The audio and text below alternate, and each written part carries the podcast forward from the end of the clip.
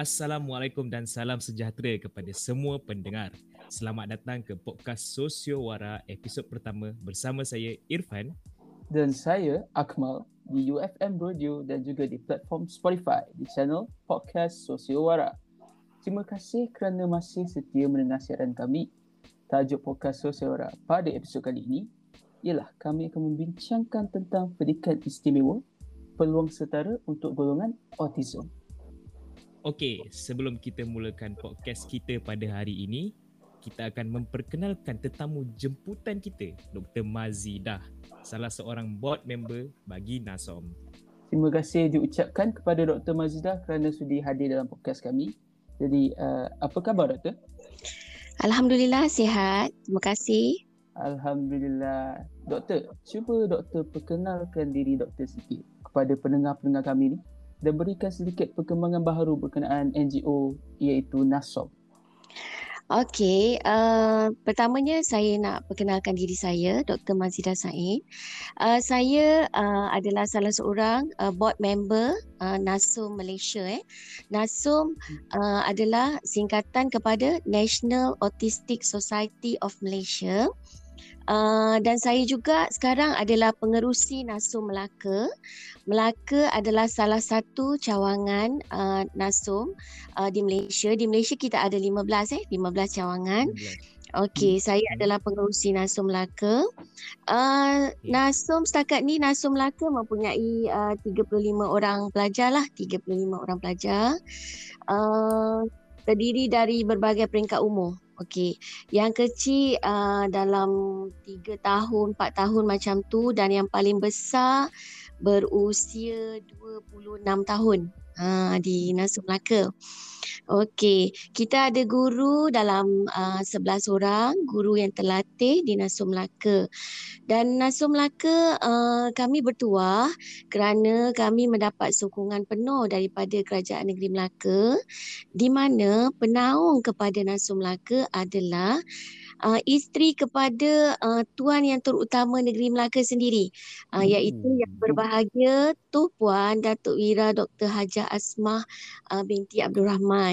Uh, jadinya kami mendapat sokongan padulah Okey, perkembangan terkini di Nasum Melaka sekarang ni disebabkan uh, PKP ni, so Nasum Melaka uh, dan Nasum yang di cawangan lain juga uh, tutup lah. Uh, jadi uh, pelajar-pelajar autism uh, di Nasum sekarang ni belajar dari rumah lah. Uh, cikgu akan bagi uh, apa ni uh, kerja kerja sekolah melalui grup WhatsApp. Uh, so parents kena guide anak and hantar gambar dalam grup lah. Okay. Hmm kat ni dulu apa perkembangan terkini Nasum macam uh, Nasum Melaka. Okey? Oh, macam tu rupanya. So dia orang uh, macam macam apa tu macam kita juga lama kita ODL sekarang ni kita belajar kita, online lah. Dia orang pun kena adapt juga kan. Ha, apa pandemik baru ni kan. Yes, yes. Okey, jadi tanpa melengahkan masa, kita menyelam dan mendalami tajuk kita iaitu pendidikan istimewa, peluang setara untuk golongan autism. Okay, kita gerak ke soalan yang pertama lah doktor. Ya. Apakah yeah. pandangan doktor tentang sistem pendidikan yang sedia ada untuk kanak-kanak autistik ini? Okey, uh, melalui pemerhatian saya sekarang ni, uh, pendidikan khas uh, special untuk anak autism ni boleh dikatakan uh, taklah banyak lagi. Okey, saya perhatikan uh, kebanyakannya ada yang uh, pusat pendidikan swasta eh, kebanyakannya di sekitar Lembah Kelang dan KL dia adalah dalam tak lebih 10 buah macam tu lebih kurang macam tu lah. Uh, ini tak termasuk Nasum ya sebab Nasum dia adalah dia sebuah NGO okey yang tidak berorientasikan keuntungan special memang uh, anak-anak autis, autism sahaja okey jadinya uh, pusat pendidikan yang lain tu uh, yang saya tahu dia lebih kepada uh, swasta dan bayarannya mahal lah kan. Mm-hmm. Jadi uh, di Nasum ni uh, dia NGO uh, bayarannya pun boleh dikatakan berpatutan lah. Okay. Yang yang di bawah kerajaan yang yang saya tahulah Hmm, pusat-pusat pendidikan ni dia merangkumi macam-macam kelainan upaya tau. Uh, dia hmm. campur lah, dia mix dengan Down syndrome, kecacatan fizikal yang lain. Dia tak spesifik to Ah, the spesifik lah. autism sahaja. Ah. Macam contoh di Nasum kita ada silibus sendiri tau. Kita ada si- silibus khas uh, dan training yang khas untuk guru-guru di Nasum. Okey. Okey. Jadi uh, kesimpulannya saya boleh katakan kalau uh, pendidikan khas yang berkaitan dengan autism tu sendiri um, masih masih kurang dan masih boleh ditambah nilai sebenarnya uh, dan dipertingkatkan lagi uh, ke taraf yang lebih baik lah. So Okey. kalau kalau kita contohnya kita ada NGO lain seperti Nasom tu kira baiklah doktor kan kalau kita Yes, ah baik baik. kita Sebenarnya tekankan lagi untuk uh, kanak-kanak autistik ni lagi. Uh, lah. betul betul. Okey, kita bergerak ke soalan yang kedua. Uh, jadi doktor, saya nak tanyalah, apakah langkah untuk ibu bapa untuk memastikan anak-anak khas ni mendapatkan pendidikan yang istimewa ataupun setaraf dengan kanak-kanak lain? Okey, ini berkaitan dengan peranan ibu bapa lah ya. Hmm. ya, ya. Okey. Sebenarnya anak-anak istimewa ni especially yang autism ni uh, ibu bapa lah yang lebih tahu dia anak tu macam mana kan. Pendidikan asuhan mana yang sesuai dengan anak tu lah. Uh, jadi ibu bapa ni bila uh, uh, dia dah ada apa di, anak dia dah didiagnose sebagai anak istimewa especially okay anak autism ni ibu bapa ni dia kena ada knowledge eh dia kena pilihlah pusat jagaan atau pendidikan yang sesuai untuk anak dia. Okey? Anak autism ni kita tak bolehlah biarkan macam tu saja kita letak kat rumah je kan. Mhm. Ah kita juga kena bagi peluang untuk dia belajar, okey? Belajar berdikari, urus diri, nak berinteraksi dengan orang sekeliling. Okey. Of course lah pendidikan anak-anak autism ni tak sama dengan anak-anak normal. Okey?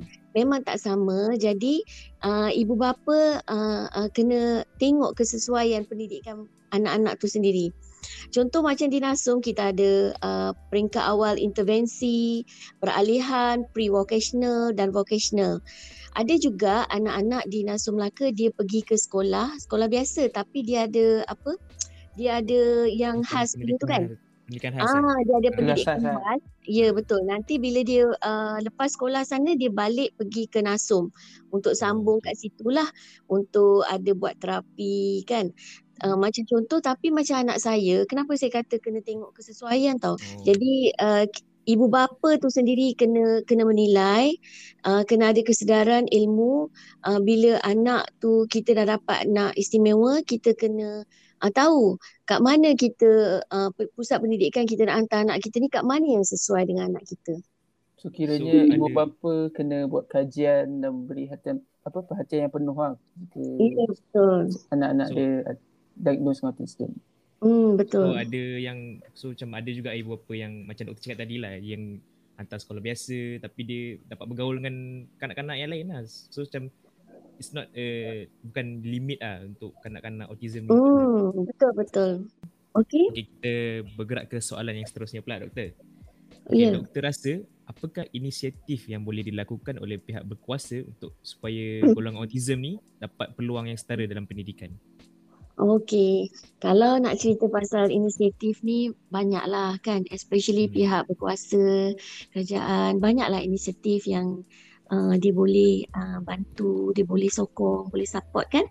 Yang pertamanya saya rasa membantulah, membantu pihak NGO sebab NGO ni kita bukan berorientasikan keuntungan.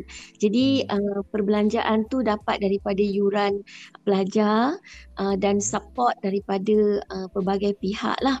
Uh, jadi kan, uh, jadi uh, kita berharaplah pihak berkuasa boleh bantu terutamanya dari macam sokongan kewangan kan. Ah sebab kewangan ni uh, macam mana tahu kita boleh gunakan uh, untuk meluaskan lagi kemudahan pembelajaran. Uh, contohnya kita nak beli alat-alat terapi, uh, alat-alat terapi cara kerja anak-anak. Uh, anak-anak autism ni dia banyak alat-alat dia eh Hmm. untuk kita apa ni kita uh, rangsang uh, sensory motor dia sebab kadang-kadang dia tak nak pegang benda. Ah uh, dia tak nak pegang. Dia Ah. pelik Ah, lah. Ya, jadi kita kena ada alat-alat yang sesuai. Kita kena ada alat tu. Lepas tu kan uh, uh, di apa ni pusat pendidikan uh, autism ni uh, kita ada bilik sensori tau. Kita namakan dia bilik sensori. Uh, bilik sensori ni kalau uh, katakan anak autism tu dia macam uh, tension kita panggil tantrum lah. Tantrum ni Tantrum macam lah. Ah, kalau kita mengamuk orang lah, normal ni, mengamuk. ah mengamuk. Kita macam orang normal ni macam apa orang panggil eh? macam mana kalau kita orang orang biasa ni macam mana? Kalau Marah, rasa marah, macam marah. ah, Hmm. rasa serabut, rasa stres Ah. kan? Hmm. Ah, Sebab masuk kita tak faham kan? ah masuk dalam bilik tu. Ah, masuk dalam bilik tu dia akan ada uh, macam bunyi-bunyi air, macam lampu-lampu, So macam macam bagi, tenangkan dia orang lah doktor. ya, bagi cool Oh. macam tu. Jadi tak semua yang ada bilik sensori ni. Oh. Ah, macam di Melaka ada itu pun uh, alhamdulillah sumbangan daripada uh, Ronald McDonald. Uh, Ah, Oh. McDonald lah sponsor. yes, eh McDonald memang sangat support. Ikan pekerja McD bangga ni. eh jangan lah, jangan. Ronald McDonald dia ada bagi uh, sponsor bilik sensori dekat uh, Nasum Melaka. And lagi satu bilik tu kita kena ada maintenance. Jadi kita harapkan kos-kos tu lah uh, untuk maintenance. And then uh, untuk anak autism ni uh, untuk terapi, salah satu terapinya kena ada kolam renang. Kolam renang tu taklah besar macam yang ni kan yang Yang Yang besar-besar.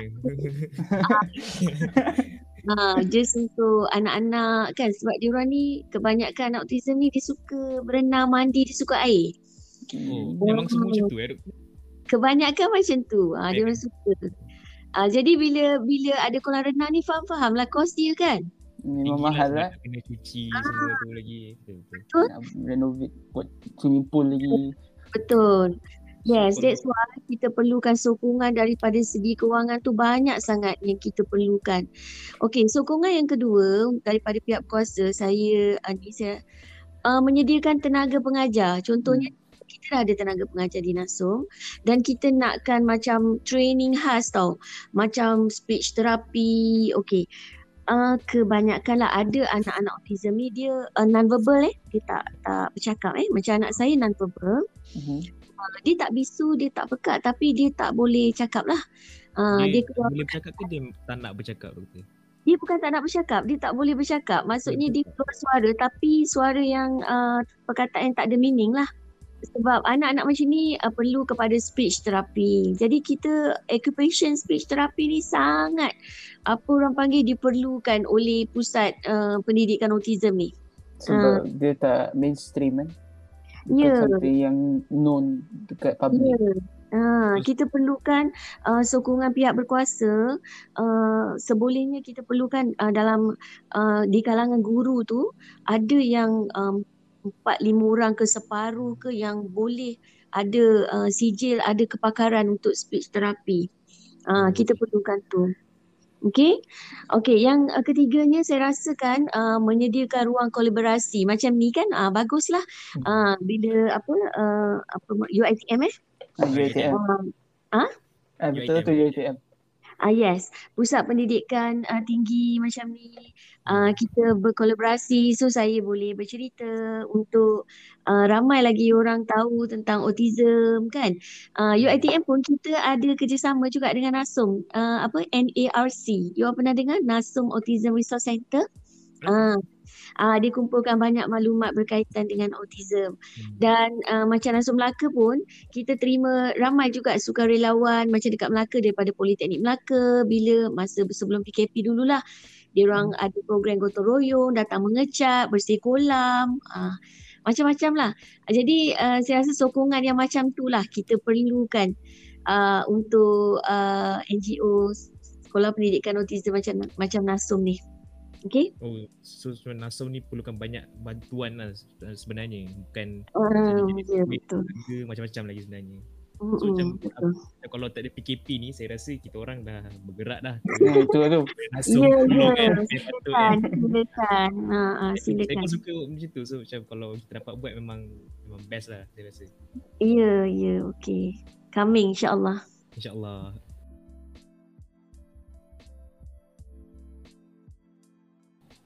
Jadi untuk soalan terakhir, Uh, kami inginkan pandangan doktor. Adakah nak kanak-kanak autism ni mempunyai daya intelek yang terhad ataupun ia bergantung kepada peringkat-peringkat ASD yang macam doktor cakap tadi? Maksudnya limited lah kan? Hmm. Ah, okay. Yeah, yes. Uh, yes, okay. Anak-anak autism ni didiagnose, dinilai oleh uh, kita panggil psychologist development ni uh, berdasarkan spektrum eh. Uh-huh. Uh, macam contoh, dia ada skor dia. Spektrum ni dia ada skor dia.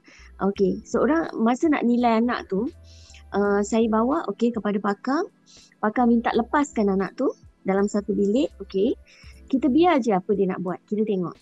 Okay, daripada situ, uh, penilai uh, akan uh, letak scoring tau. Dia akan menjawab beberapa soalan. Okey, daripada bila dicampur-campur-campur scoring tu dapatlah skor berdasarkan spektrum tu. Okey. Contoh anak saya 37. Skor dia adalah daripada 1 hingga 60 lebih lah spektrum ni. Hmm. So, uh, contoh anak saya hari tu 37. 37 skor dia di dikategorikan macam moderate lah. Mm-hmm. Okey. Walaupun moderate, Ya, walaupun moderate tapi untuk anak autism lain yang moderate juga tak sama. Okey, tak sama. Mungkin ada anak yang moderate dia boleh cakap kan, mm-hmm. tapi anak saya tidak. Okey. Kalau nak katakan daya intelek dia orang terhad, uh, secara amnya saya boleh katakan ya. Mm-hmm. Uh, uh, walau macam mana pun dia bergantung kepada tahap skor yang tadi tu, spektrum tadi tu. Uh, jadinya berdasarkan uh, spektrum tadi tu jadinya anak-anak ni dia ada tingkah laku, keupayaan yang berbeza. Okey. Jadi kena ingat satu ya, anak autism ni dia unik. Okey, unik tu maksudnya bila kita sebut unik dia tak akan sama dengan anak autism yang lain. Uh, dia tak akan sama. Karakter dia semua berbeza. Hmm. Behavior dia, tingkah laku dia, pemakanan dia, apa dia suka semua berbeza sangat berbeza. Okay, dia, dia ber- dan dasarkan ha? individu sajalah. Iya betul. dia bukan semua sama lah. Hmm betul. Uh, jadi kesimpulannya saya boleh katakan uh, golongan autism ni uh, memang dia mempunyai daya intelek yang terhad walaupun uh, ada yang mempunyai kelebihan-kelebihan yang tertentu. Sendiri. Hmm, tapi tak semua ada ada ada kelebihan macam tu ya ada yang hmm. tak ada apa-apa pun Uh, ada yang pasif juga. Itu uh, juga akhirnya ni doktor. Ah, uh, yang yang high functioning ni uh, percentage dia kecil lah. Uh, tak ramai lah. Ah, uh, tak ramai. Yang yang biasa-biasa, yang pasif pun ada. Uh, yang macam anak saya pegang pensel ke apa semua tak nak. So hmm. dari segi uh, education tu kita tak boleh nak harapkan apa-apa sangat lah. Jadi uh, asalkan dia boleh berdikari, uh, itu pun dah Alhamdulillah lah. Okay, uh, kita pun dah bincang lama sangat dah ni kan. Tahu-tahu macam dah, dah sampai hujung rancangan dah sebenarnya. Soalan terakhir dia tadi. Uh, uh, banyak cerita sebenarnya. Betul tu Fan. Sebelum okay. kita habiskan episode podcast kita untuk ini doktor. Mm-mm. Saya ada satu je soalan. Satu je lagi. okay, boleh. Uh, apakah harapan doktor tentang kesedaran rakyat Malaysia tentang isu ASD ataupun Autism Spectrum Disorder? Hmm, harapan kesedaran ni eh. Hmm. Kira okay. macam dia punya uh, awareness. Ya, yeah, awareness. Okay, uh, sekarang ni dah meningkat jugalah uh, awareness di kalangan uh, rakyat Malaysia dan ramai berbanding dulu. Uh, tapi masih ada lagi yang belum tahu lah sebenarnya. Okay, kalau bercakap pasal awareness ni, uh, baru-baru ni, uh, you all tahu tak pihak PDRM, Polis Diraja Malaysia, okay dia ada uh, buat apa tahu dia panggil rakan autism. Ah. Oh. Baguslah itu salah satu uh, inisiatif yang sangat baik daripada pihak PDRM. Dia panggil rakan autism uh, di mana uh, setiap uh, tempat tu terse- macam Nasu Melaka kita ada seorang wakil rakan autism. Maksudnya macam ni, sekiranya berlaku apa-apa berkaitan uh, anak-anak autism ni, dia akan rujuk dulu kepada orang yang pakar dan mahir pasal autism. Dia tak akan terus ambil tindakan. Uh, dan macam uh, you all buat ni untuk menyebarluaskan lagi info-info untuk meningkatkan uh, kesedaran kan awareness. Jadi itu uh, baguslah. Jadi itulah harapan saya supaya lebih lebih apa orang panggil kita sebarluaskan tentang kesedaran. Okey? Hmm. Okey. Okey, uh, itu sahaja untuk episod kali ini sebenarnya Uh, terima kasih doktor kerana sudi hadir ke dalam podcast kita pada hari ini. Sama-sama. And terima kasih kepada pendengar-pendengar Sosiowara juga. Anda boleh Hmm. mendengar episod seterusnya di Spotify dan juga UFM. Itu Okey, sahaja daripada kasih. kami. Irfan dan Akmal signing off. Jika para pendengar ingin membuat sumbangan, anda boleh ke www.nasom.org.my/donate. Sekian daripada kami. Assalamualaikum dan selamat sejahtera.